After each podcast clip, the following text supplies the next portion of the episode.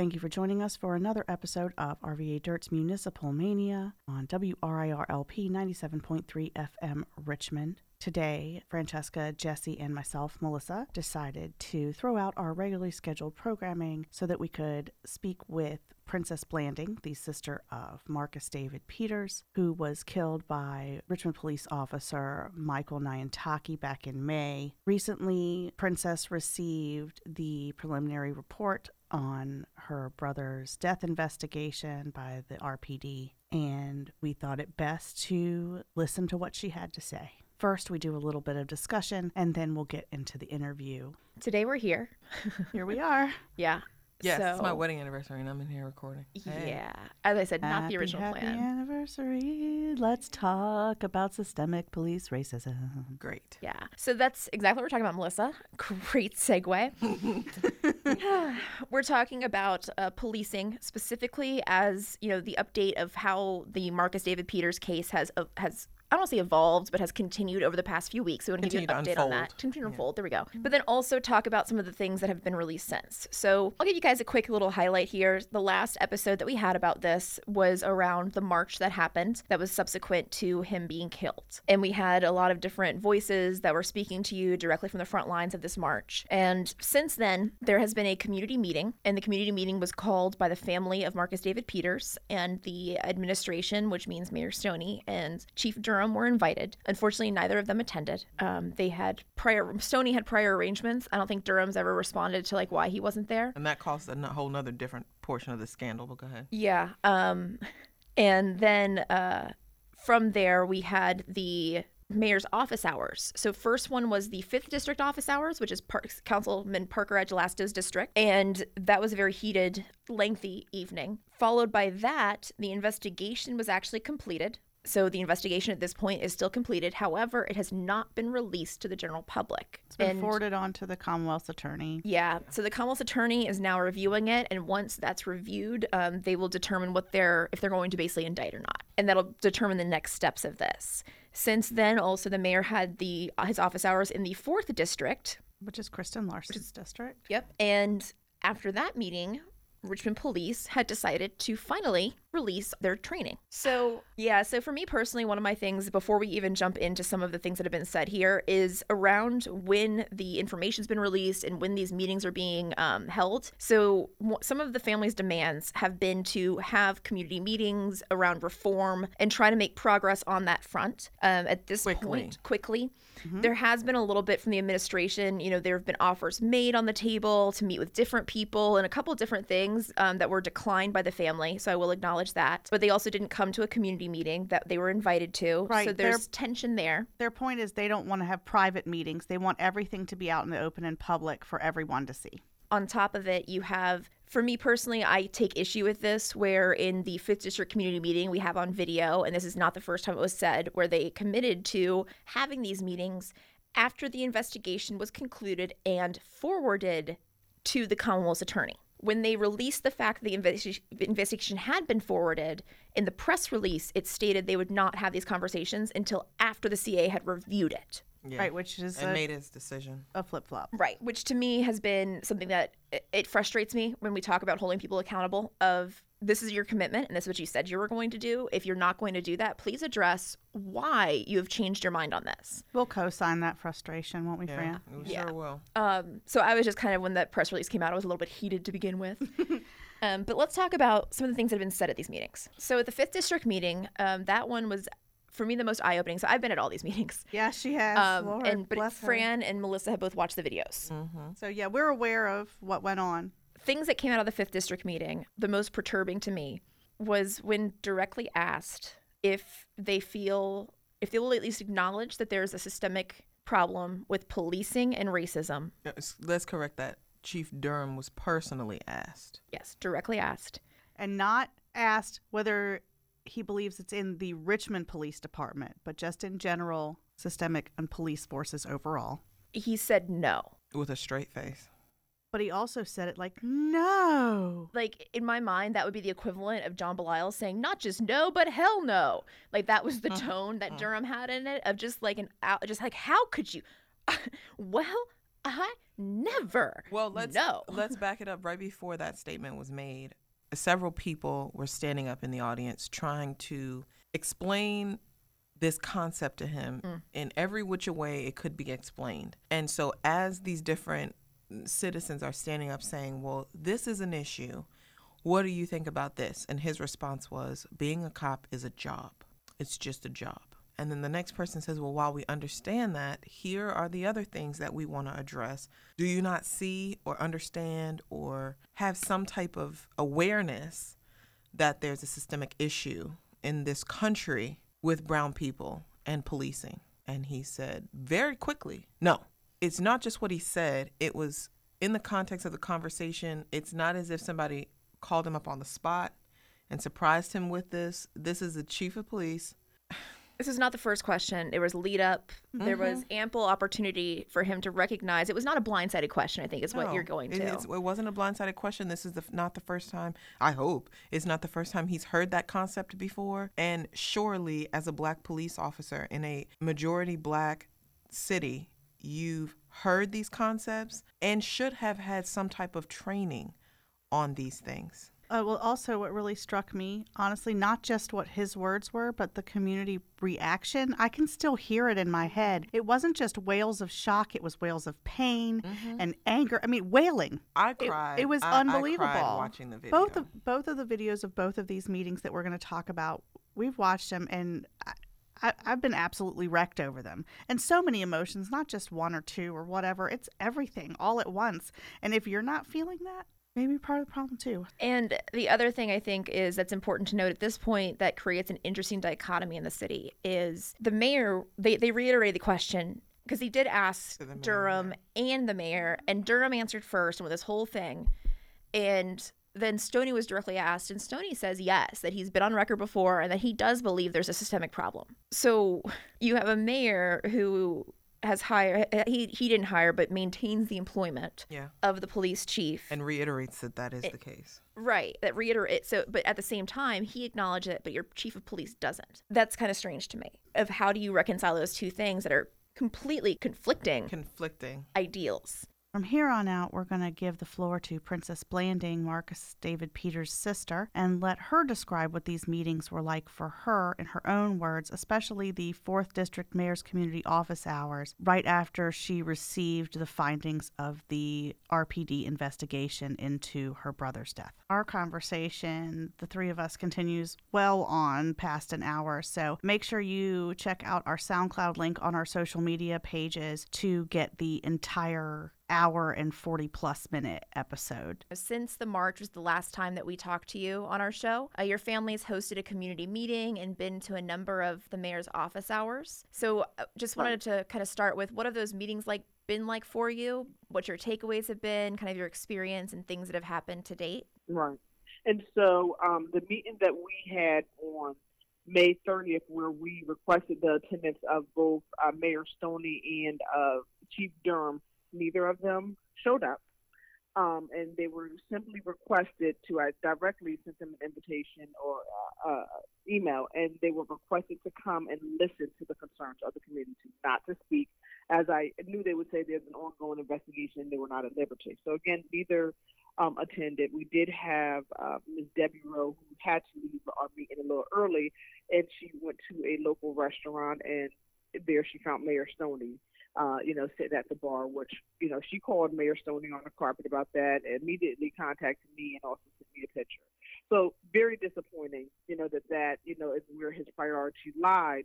Um, when he was dishonest about being in Williamsburg during the community uh, uh, meeting time. You know, not to say that he wasn't there earlier, but during the time of the community meeting, he was in Richmond, um, and, and he was at a local restaurant. And Um, Princess, so- really quickly, he only gave you an, Sure. what an hour or an hour and a half's notice that he wasn't going to come, even though he eleven thirty nine. even though he knew he had a prior engagement.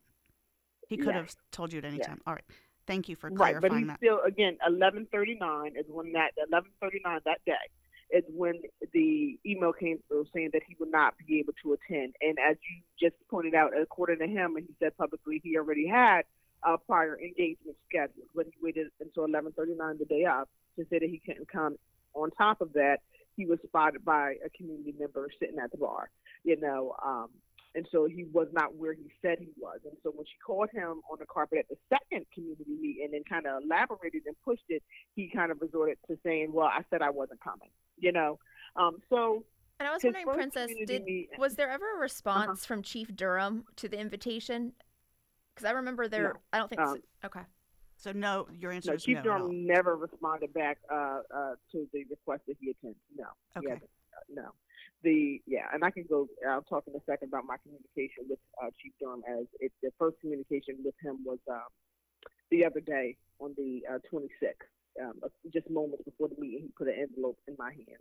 But so let me go to the first community meeting. At, at the first community meeting, um, you know, Mayor Stoney, you know, uh, he brought Chief Durham up, you know, with him as when they got to the safety, uh, you know, part. And as we were asking questions, he continued to say that he couldn't speak until after the investigation was completed. Uh, he also went on to say that the investigation would be complete the following weekend, um, following week, excuse me. Um, he stressed that, um, you know, when when asked about in the Marcus alert, you know, and putting something in place now, the urgency of now, um, you know, he continued to kind of make excuses as to why we couldn't work on putting things in place, you know, at, at the at the current time. Um, so I, I questioned him about various uh, parts of the information that was uh, put out regarding what happened with Marcus and you know uh, transparency, the lack of transparency. Um, as Chief Durham has said things that were not honest, you know, that were not true, and he passed judgment on Marcus with his statement that being naked does not take away, um, you know, any any threat. You know, I also I got on Mayor Stoney pretty hard because you know, at no point did they try to put the truth out. You know, they put out a narrative that they wanted people to, to go forth, knowing that it was not the truth. You know, um, you know, and and I said to him multiple times, your answers are not acceptable because he, in my eyes, tried to play the safe political role. You know, as let me say something to appease the people, but not to say anything that could, you know, that that I might have to that might come back to bite me. Um, so the you know was a, a lot of support coming from the community. Another thing that came up was um, their I believe it was their May report of use of force didn't include Marcus's death on it. So there was another young lady, I think she uh, might have been on there with um, Race Capital with with Chase Chelsea. Yeah, that was um, who Liz, pulled it up Liz on her. Right. So she put it up on her phone and stated that it wasn't there. Chief Durham made a fool out of himself by insisting that it was, and she pulled it up and said, "Hey, it's not." Um, you know, so uh, again, they just have not been forthcoming with what has happened with Marcus. Um, you know, rolling on to the um, so they said that it would be ended uh, the following week on Tuesday. Very interesting um, my family and I go to the police department to submit papers to march again. And there was a rhyme behind our, our, us doing that, but um, we went and submitted papers to march again. And within 15 minutes of uh, leaving the police station, uh, I received a phone call from James Leno and James, Captain James Leno. And he said, I just want to inform you that the investigation has been completed and turned over to the Commonwealth Attorney, Mr. Herring. Uh, you know, and I said, well, are you all going to release this information to the public? And I'm from New York, so I speak quickly, so slow me down if you need to. Um, so I, I asked them, uh, you know, were they going to release it to the public? And they said no. Well, James Leno said no. He said, you know, the Commonwealth attorney needs to uh, complete an investigation. I said, what? You know, what, what do you mean the Commonwealth attorney needs to complete an investigation? You all said the investigation is done, and you would turn it over to him to make a decision as to whether charges will be filed or not. And he said, oh no, what I meant was, you know, and then he just said what I said, you know, that the Commonwealth attorney has to review the information to make a decision. So I said, so why aren't you all releasing what has already been completed, you know, to the to the public? And he just kept repeating himself.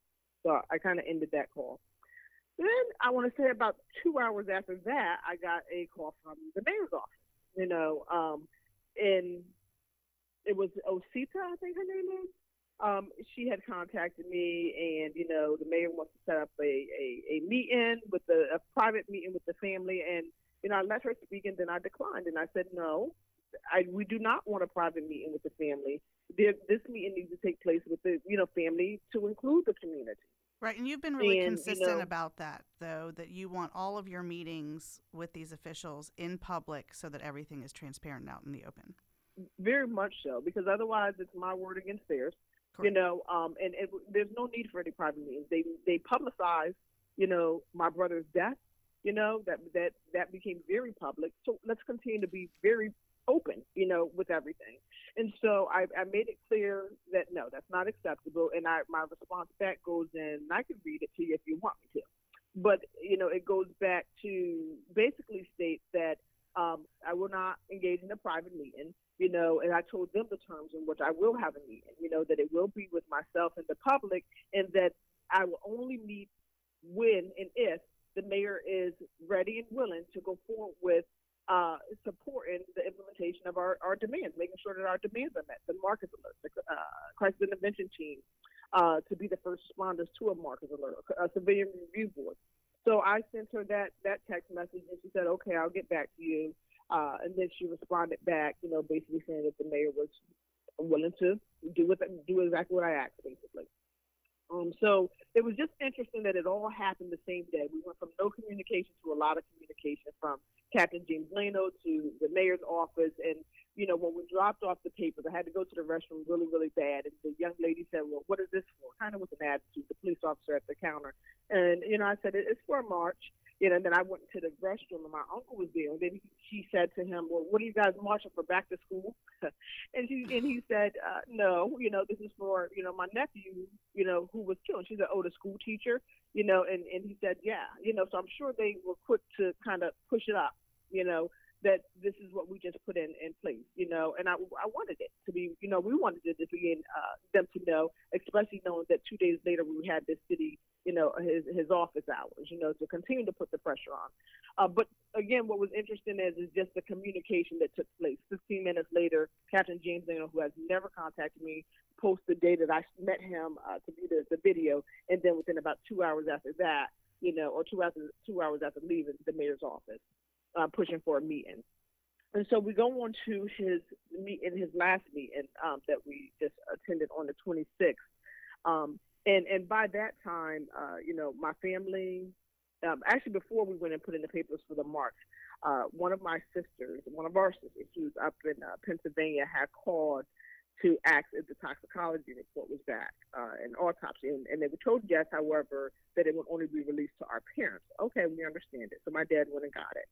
Um, and you know they reviewed it and, and brought me a copy, and I reviewed it. And you know some findings and, and that I confronted uh, Mayor Stoney about on the 26th is that if you all look at the press conference that he held, okay, I think it was May 25th, but the press conference that he held when he released the video to the public, he clearly put up a diagram and he speaks on how Marcus was shot twice to the abdomen. There's no mention at all of a, any any gunshot wound to the arm. You know, and some said, well, maybe it went through the arm to the abdomen. It was never mentioned. It was never brought to our attention. You know, it was never stated to the public. So Wait, can how you, that can you say that again? Can you can you repeat that Sure. again? Um, Absolutely. so So go ahead. Go I'm sorry, you go ahead. I just want to No, hear that again from you. Sure. So when uh, Dur- Durham Mhm. did his press conference and he released the video to the public, it clearly he put a diagram up, and I can send it to you because I went ahead and took and put played the video on my computer, then I recorded it on my cell phone. Okay. Um, so I'll be more than happy to send it to you guys just to, save you some time. But he clearly put a diagram up, and he speaks about how you know Marcus was tased, and then within he kept stressing that 18 seconds, you know, Mhm. and how Marcus was then shot in the abdomen twice. Yeah. There's never any mention of any other gunshot wounds. Okay, so some people, what I'm saying is that some people say, well, maybe he was shot in the arm and it went through his arm into his abdomen. At no point did Chief Durham ever, ever, ever speak of any additional gunshot wounds except for um, uh, except for the ones to the abdomen. So as I read the autopsy report, it goes on to, to be pretty specific, and it doesn't. And what it says is that there were two gunshot wounds to the abdomen that were front to back, as far as the path, the trajectory, front Okay. to back. And then it speaks about the gunshot wound to the arm, and it says that it. And, and so if you just kind of visualize with me, it goes on to say 19 inches down from the shoulder. So if you take your arm, but open your arm out and go 19 inches from the shoulder down, is where it entered at, and it exited 15 inches down from the shoulder. So if you just think of that math and that visualization, it, it went in one, you know, it went in one direction and it exited on an angle. Okay, because it would. Do you see what I'm saying? Yes. 15 yes. inches down, just put a spot, and then if it's exited 15 inches down, then that it, it, it's exiting further up. If that makes any sense. Yes. So so in my visual learner, so in I my had, to, I had to diagram it. Yes, like in my visualization of it, eh, you know, eh, I'm trying to think of how you could get an angle like that, and it wasn't just. A, to me, there has to be some level of a height difference. I would almost say of having something above somebody for it to even be on and, an and, and so right and so again my my my assumption in my mind and i could be wrong and i was hoping they would prove me wrong you know and if you notice on the 26th i asked Right. how many times was marcus shot and he had such a long pause you know he just stared at me with such a long pause and you see chief durham get up a couple of times you know but again I'm not saying that it was. I can't stand on the solid ground and say I know it was three, but I do know that they only they only advised us of two gunshot wounds to the admiral. Even when we went to the hospital, we were, and my uncle Jefferson right next to me, we were never told of a shot to the arm. Why? But in my if you, my opinion, if it just analyzing things, and I've read that autopsy report and types, I've read it all so many times. You know, Gosh, I'm sure you've had it memorized by now. Right, you know that, and I could be so wrong, and so I'm not saying this with facts. But if you ask me what my opinion as to what happened is, I believe that Marcus was shot a, a third time after he was shot the first two times, and this is my reason why. So again, I'm gonna send you guys the videos after as soon as I get off the phone. Okay. Chief Durham only speaks about the two gunshot wounds to the admin. They turn off the video after the other six police officers come and the state trooper tells uh, Nyantakyi, uh, state trooper says something about you may need to pull out your taser.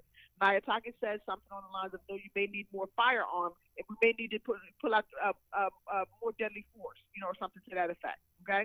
Then the state trooper tells Nyantakyi, put your gun away and go back to your vehicle. The video ends within that time frame.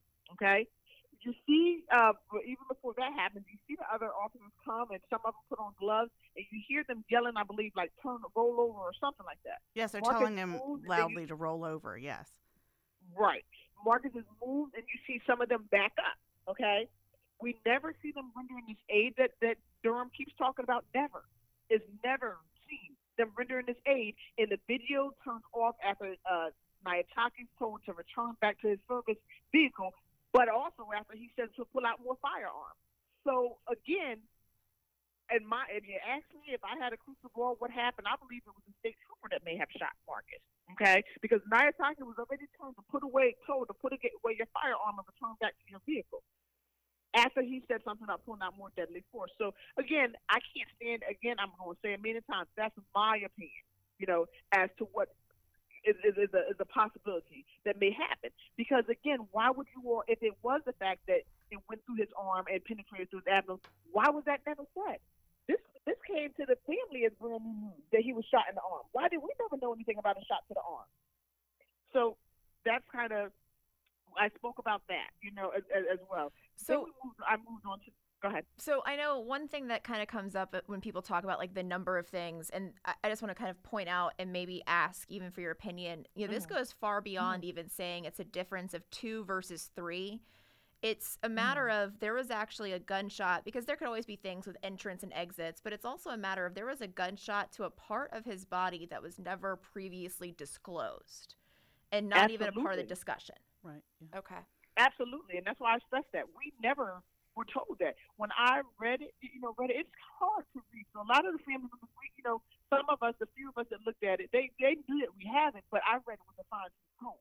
And I had to read it again. And I said, wait a minute. And then I saw the diagram. You know how they have a, a diagram of your body? Yes. and they and they pointed out that one, and I said, "What the?" And I picked up the phone. I called my, you know, some of my family members. I said, "I need y'all to hear what I'm reading." You know, is that there? And then I read not only the diagram, it's written. It it it speaks about the two. You know, that when they transcribe, you know, it speaks about the gunshot two to the abdomen and one to the arm. So again, if why was this never mentioned? And to me, they they what they hoped, and I spoke about this too, is that they never, in their best days or worse, thought that they were going to have the type of fight that Marcus would have people fighting and advocating for him. I think they made major assumptions that day because even Chief Durham, when my uncle and I, who's sitting with me, went to view the video, Chief Durham said, I hope that after viewing this video tape, you know, the body camera footage, that it brings you all closure. And and while we were watching it, he said things like, Did you see what the brother said? Did you see what the brother did? Trying to, in our, in my opinion, in our heads, trying to make us feel like, you know what? Maybe Marcus did deserve this. You know? So I believe that they never in their in their brightest days saw the fight that they, that they have gotten and they will continue to get. And they tried and they, they thought that this was just going to be swept the, under the rug. And and being that it hasn't, and being that you know the family has been fighting like hell, and we have a very strong legal team, uh, Mr. Benjamin Crump, who has covered many high profile cases. You know they're scrambling. They're scrambling, and and I believe that for this last meeting, Durham was told to sit down and shut up because every time he speaks, he says things that just you know puts them in a horrible situation. Right, and and you know, such as the last time he was asked, you know, did he put something on the line that he asked that the killing of black and brown people was a problem? And his answer was no. But if you notice that during this time, he didn't speak. No, you know, um, you know, and, and, and even when we listen to watch the video, the, the for the police officer to be the one that shot the gun, the the gunshots are very low, very very low as far as audible. You know, and then you know, and to me that was done intentionally because if it was a loud pop pop, the reaction from people was going to be different than that real smothered sound that we can see. You know, here on there, and they tell us that it was not uh, that the video that they showed us was not um, altered any. However, not that I wanted to see it, when we watched it, my brother's private area was blotted out. So I know that somebody got in and did some editing. So, so to say that you gave us that pure, unaltered, you know, video is not true. So again, when we look at the last meeting, two of the things that I really, really zoomed in on was, you know, the toxicology report. You know, it clearly states that, you know, uh, it goes through show tons of things that they tested Marcus for. Okay. Um, one being the flakka that some people made the assumption of. And it, it clearly states, you know, see the top boxes as positive finding for any any compounds that were detected. And it says in bold center, none detected. Okay? You know, but again, they were hoping that, in my opinion, that it would come out that he was strung out on X, Y, and Z. You know, they don't want to accept the fact that they killed somebody who was having a mental health crisis, which falls under the American Disability Act. You know, and so again, what they still may not know is they got a huge load of you know what on their hands because between the fight that I and my family have, then I said on legal team, they're not getting out of this one. I can't say what uh, Michael Herring will make as his final verdict, but I'm gonna tell you, Richmond is about to get hit real hard, you know. And I don't just mean a lawsuit; I mean as far as just the fight, you know, because this cannot continue to be the norm, you know, for Black and Brown people. And and and and and, and what makes me so angry is that there are so many black and brown people or just just minorities, underrepresented subgroups, you know, who this things like this happen to, but they don't have somebody that is willing to fight like hell for them. And so it's swept under the rug and people just accept whatever the narrative is that the police department has put out there. Another thing that I talked about is, um, and I think this might have been the first meeting, or maybe it was the, the past one, is Chief Durham, when I say that they have not been honest, Chief Durham clearly stated that his officer did not engage Marcus. Okay, if you just look at the reference points, when the uh, reference points, excuse me, when the officer got out of his car with his gun pointed to towards Marcus, which from what I've read is against the continuum of force, use of force. Okay, but when he got out of his service vehicle with his gun part pointed towards Marcus, he was right there at his vehicle. When all was said and done, he was close to the guardrail. So he absolutely did, and, and we have evidence that the officer absolutely did engage Marcus. However, they clearly stated that the officer did not. You know, but they were hoping that what they put out is what the family and the community was going to buy, and some community did buy. But as far as the family and our fight for justice and reformation, we're not giving up. You know, because we know that they're lying. They know they're lying.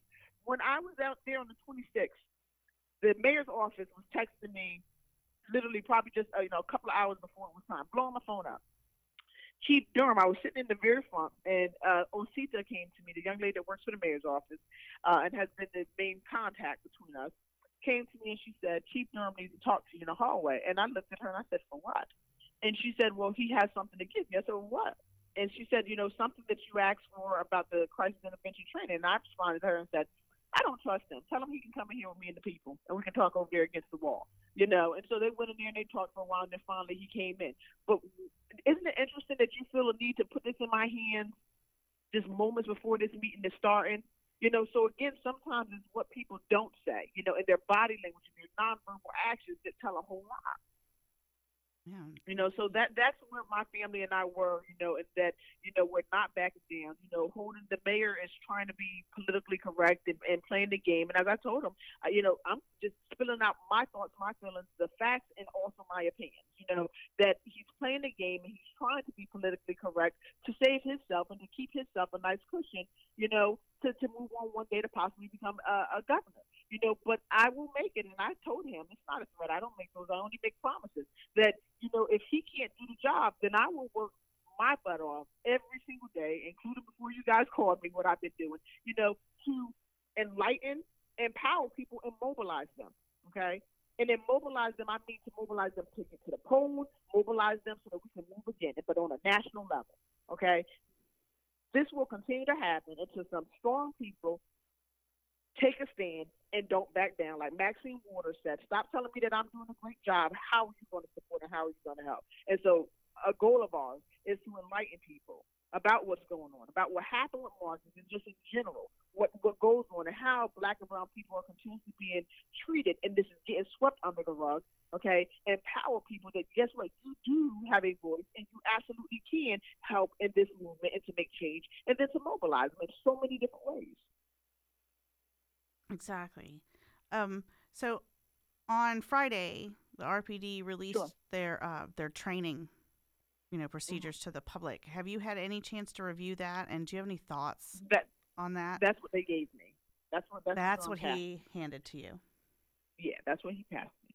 Um, and I did read it pretty thoroughly. And it, it goes on to one of it uh, is there. That's why I, you know um, when I read the of uh, use of force, you know, um, and that's how I know that he didn't even follow it. You know, he he went from one, you know, one to another. The other thing that's important to look at is, so I'm gonna give you an analogy that was given to me, and, and I'm gonna ask you a question. So if you're at dinner and you're eating steak, what hand do you hold your fork with? for eating steak. So, I hold it with my dominant hand. My le- so I'm left-handed, so I hold it with my left hand. well, if you're cutting, Okay. So if I'm doing right. cutting, I would have knife in my right and fork in the left. Okay. Yeah. Okay. So so you you do you cut with your dominant or do you do you hold with your dominant? I cut with my dominant. So I'm the other way, but I'm okay. left-handed, so you can ignore me because I'm. Right. I know I'm so kind of my, weird. I guess my right. So I guess my point is is that most people are going to hold their knife. Uh, they're going to cut with their. They're stronger. You know, they're stronger. Like I'm right-handed, so I'm going to hold my steak with my left hand, and I'm going to cut it with my right hand because that's my dominant hand. Right. So if you look at one point, he had both a gun and a taser in his hand. The taser being in his left hand, from my understanding, he's right-handed, and that's just my understanding. I could be wrong. Taser in his left hand, and the gun that he intended to use, the two that he intended to use in his more dominant hand, the right one. So when we look at why did that taser not work properly? Why did only two electrodes attach to Mar- one? Excuse me. Why did only one out of the two electrodes only attach to Marcus's body, opposed to the two? And as uh, uh, uh, um as uh, James Leno clearly said, that only one of the electrodes attached to Marcus's body. Therefore, it did not produce a, a complete circuit, and that's why it didn't work. It wasn't that he was this bionic man. It's because only one of the two electrodes, uh, uh, you know, went. But he had a gun in one hand, and he had his taser in the other hand. Taser being in the left hand. You know, so again, it's a lot of just little things that you know because my you know my family and I that's working on this, uh, you know, and supporters, you know, and our legal team, we're inhaling and exhaling this every single day, and we're looking at every single you know thing and angle, you know, in there, you know, and like I said, you know, Richmond got a hell of a fight on them, you know, and and and, and as I told the mayor directly, I said, you do best being supportive and working with us, you know, because we're not stopping.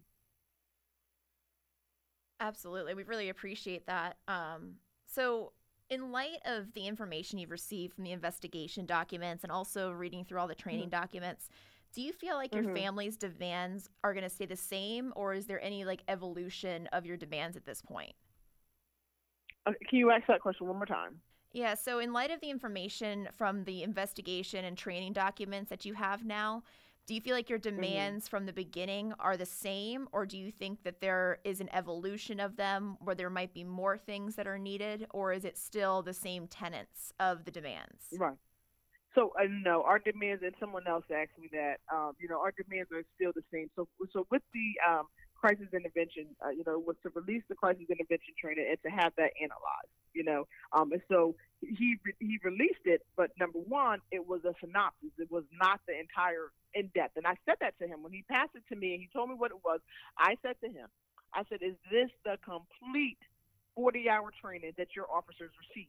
and he was uttering and stuttering and he said well just just look over it and tell me if you have any questions i said okay i said because what i'm looking for is the complete so it, it, it was information on the cit but it wasn't i don't believe that it was in depth. So he did tell me that if I had additional uh, questions to contact him, and I will do so this upcoming week because I do not believe that it is the complete, exactly what the officers received training. It's just a synopsis. It tells you, you know, okay, they got 16 hours. I mean, you know, five hours in this or four hours in this, you know, and so on. So I don't believe that it's the complete uh, crisis intervention training. And the, uh, another part of that same demand was for it to be analyzed. You know, so I, I, think that it's a little bit of progress, but we're not we're not there in, in just meeting that one particular demand. Do you feel that any of your family's ma- demands have actually been met at this point? No, no, because you know one of them, the, the Marcus Alert, has not been implemented. You know, the crisis intervention team, you know, has not been put together to be the the uh, uh, a team of mental health experts to be the first responders to that Marcus Marcus Alert. Excuse me, a civilian review board you know, we still do not have that. Um, you know, we still, you know, one of them um, talked about the community meeting. Um, and we and we still we're, we're we're making a little bit of progress. So I have tomorrow, I think at two thirty, um, a phone conversation with the mayor's office to talk about that. You know, so I feel that we're making baby steps, but no, none of them have been completely uh, met. And how did you feel when you mentioned the Marcus alert at this mayor's um, office hours, and we're told, well, we can't even look at that until after the Commonwealth's attorney goes through all of right. You know, um, I, I I felt the same way a lot of other people felt. Is that again, it doesn't make any sense, you know, because putting the Marcus alert in place, it came in light of what happened with Marcus but it's nothing that will impede with the investigation. It's basically saying put an alert in place so that when a person is perceived or is confirmed to be having a mental health crisis, that we have the proper people responding and they're responding without deadly force. So, um, as I told him multiple times, even on the 26th, unacceptable to some of the some of his answers and, and, and responses. And, and it's kind of like he's playing he's, he's playing that neutral ground. You know, he's playing that neutral ground, but it's pissing people off. You know, it's pissing people off because again, um, there was next to nothing that he could answer. He said that. So I had that when uh, Chief Durham passed me the papers. Mm-hmm. It had a cover letter specifically addressed to me, and it clearly stated that the investigation was over. Clearly stated the investigation was over. However, Mayor Stoney, in front of everybody on the 26th, said that the investigation is not over. So they're, they're not even on the same page. But how can the investigation not be over and you all have already turned it over to the Commonwealth Attorney? So this this is where I say that they're not being honest. You know, they're just not. They're scrambling. I, I get that, but they're not being honest. And so for him to say that he can't speak or he can't, uh, uh, you know, he even made a, a stance that he alone, you know, on, on the lines that he alone can't make this happen. The market, like, we're not dumb and we know it. But what I have, what we have asked for is your full support okay, and helping us to get this Marcus alert in place. So again, he's he, he's playing word games and he's playing with our intelligence. And so you mentioned kind of earlier that you filed papers for uh, another march. Is that the one that's happening on August 6th? I was just curious if there's any details that we could talk no. about with that or no, no, no, no, no. We're we're, we're um, you know we're we're working on the logistics, but we're um, working on a march uh, on a national scale. You know, um, to take place in September. Um, but as soon as we, you know, the coalition meets on Monday, but as soon as we uh, have more concrete information, so we did put in papers for a date, which I'm still kind of hold off on making that public. Um, but we did put in uh, papers for the for a date, um, but we're in the process of working with other national organizers. Oh well, that's good because Another thing um, that I've been curious about is how you feel about this not getting national attention when other cases get national attention, and this one seems to not have been a blip on the radar outside of Richmond. Right, and you know, I, I, I have recognized that. I can't dwell on it. You know, um, I, I'm, you know, we're very progressive and just moving forward. Um, and the other thing is, is that you know we have confidence in our legal team, um, and that you know once um, Mr. Benjamin Crump, you know, uh, makes his presence, you know, it will get on the national level. I would emphatically agree. Um, that that is a yeah. very big name, somebody who's very talented um, and well known for uh, right. his previous experience. So I think that's uh, personally, I mean, I, am excited that it's going to be at a national level just because it has been frustrating of like we, we, people have been tweeting trying to get that coverage and for some case for a case that is just so blatantly um, every bit of it of just the mishandling and, and, different pieces of it for it to not have gotten national attention at this point I, am glad to hear that it, it, will get the attention that it deserves yeah Right. So we, you know, we, we definitely have acknowledged that uh, we're, we're not stressing on it. You know, we're, we're, we're too uh, tied up with continuously moving forward. But we also do know, you know, it was not easy, uh, you know, uh, locking down Mr. Crump's firm. Um, you know, we did have an opportunity to, to actually meet with him, and we were invited as a special guest to a uh, a jazz concert in Norfolk a few weeks ago, uh, and, and we have full confidence in, in what he and his team uh, of, of, uh, uh, of, lawyers that he's collaborating with uh, will do. Excellent. So, um, first of all, thank you so much for taking the time again today, and as always, the time that you've been taking. But the last question would really be: Is there anything of like final thoughts or comments, or how how the community can support you that you want to end on? Right, um, and, and that's definitely a, a great question. As far as you know, support, and you know, we um, you know, encourage people to get out there and register to vote. Um, you know, as, as you may have heard me say earlier, you know, one of the things that we will be working very directly with doing is enlightening people, empowering them, and mobilizing. And then part of that um, empowerment is the power of, of, of voting. You know, um, we also encourage people to follow us on social media, our, our Facebook, Twitter. And Instagram account to share. So when posts are put out, you know, uh, you know, regarding justice and reformation for Marcus David Peters to share them, you know, so that they can continue to reach out on, you know, on, on large levels, on, on wide, a wider spread level, and to turn out for our any of our upcoming events. Um, and lastly, I would say, you know, that, you know, we want to continue to push out the information for our GoFundMe account, you know, as we are working really, really hard and, you know, uh, to, you know, even resources that we need to purchase for the upcoming March, you know, or resources so that we can get information, um, you know, sent out, you know, postcards, you know, um, or, or more so informational cards to hand out, you know, so we do strongly recommend that people you know, continue to follow us, you know, to if they can contribute to the GoFundMe, if they can't, just spread the word and register to vote. Thank you very much. We, we absolutely love that message, obviously. Um, I think it's so important for people to participate in the process and hold our elected officials accountable. And that definitely starts with registering to vote and then carrying it through to election day. So. Right. And, and with our, you know, um, upcoming September March. You know what we're you know pushing for, of course, justice and reformation, and holding elected officials and police accountable. You know, we oftentimes we just hear about when uh, you know unjust shootings and killings take place, you know, for one, we just hear justice, justice for this person, justice for that person. But, you know, there's not a lot of conversation as to the reformation. How do we prevent this from happening again? And a lot of times we just focus on just the police department, you know, and accountability, but not holding elected officials accountable. So those are going to be our two focuses for this upcoming March. Excellent. Thank you very much, okay. Princess. Really appreciate it. Thank you so much for speaking Thank with you. us again. And if you have anything else you'd like for us to put out there, you just let us know and we'll be happy to give you a call again. Thank you guys. And you guys, again, have been awesome with uh, your continuous support. We truly appreciate it. Thank you. We appreciate you and everything that your All family right. is doing for justice and reformation, not just for Marcus, but for everybody who would follow him. Absolutely. Once again, we are incredibly grateful to Princess Blanding for speaking with us again.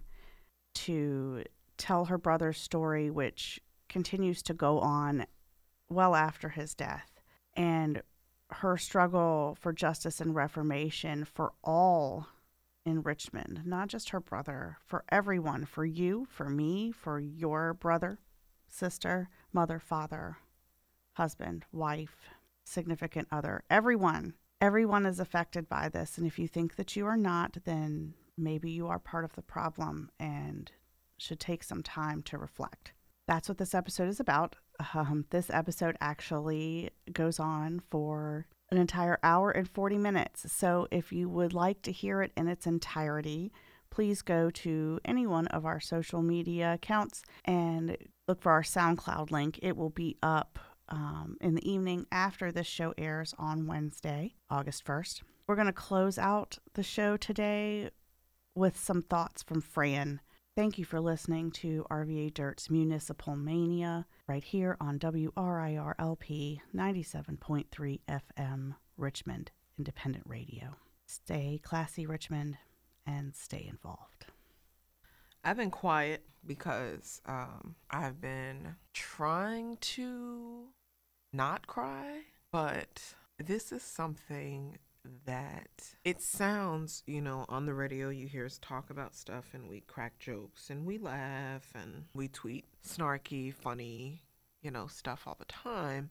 But when we cover things like this, this is not me covering something that happens to my neighbor or um, we're talking about a national thing on Twitter that we don't see or some disconnected um, or some 700 page PDF that we choose to read, um, you know, that's full of crazy stuff during budget season, or that we um, choose to attend a uh, mayoral forum of some sort. The type of feelings that conversations like this invoke for me as a black woman with a black son in in this society in this country it's um I, I mean it I can't understand why it wouldn't be anything but clinical PTSD because every day you turn on the TV and somebody lost their life in Richmond the night before. Somebody did. And 80% of the time it's a black person. And you log on to Twitter and somebody's been dragged across the street by a cop or had the cop called on them for, you know, just being black, you know, and living, making lemonade or barbecuing or being in a space where you're not wanted. Um, it's a constant reminder that understanding what freedom might mean to other people is definitely different than what freedom is for an existence of a race of people in this country. So I don't know if there's words for the feelings that um, I encounter when we talk about things like this because there just aren't words. there just aren't words. And if that's something that um, you as a listener, you know, don't understand or don't quite um, maybe have uh, empathy for, you know, then maybe you're a part of the problem. Because there are hundreds of thousands of people in this in our area um, that are black and brown that wake up with the same number of hours that you do every day.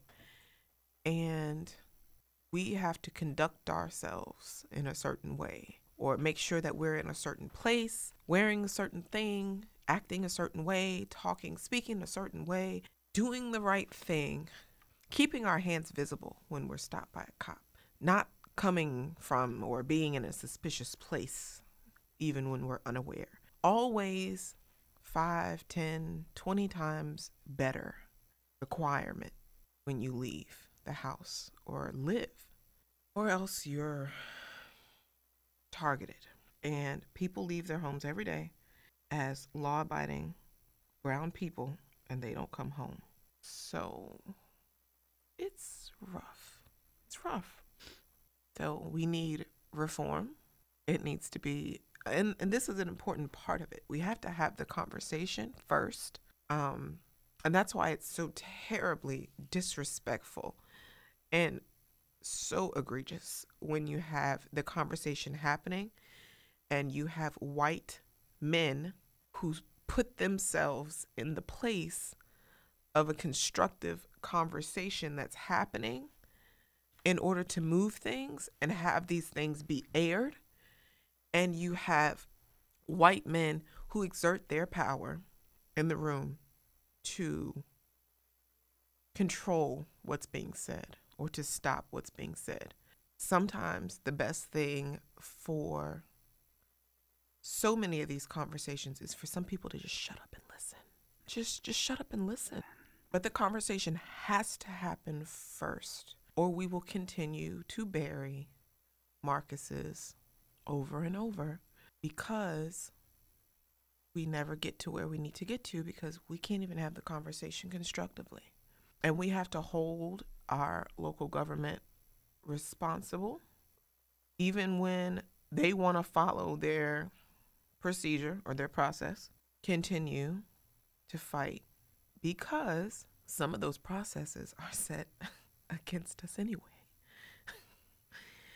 and so we have to continue to fight and continue to have your voices be heard, regardless of the numbers of uh, people that stand up and say, be quiet, because the conversation has to happen first.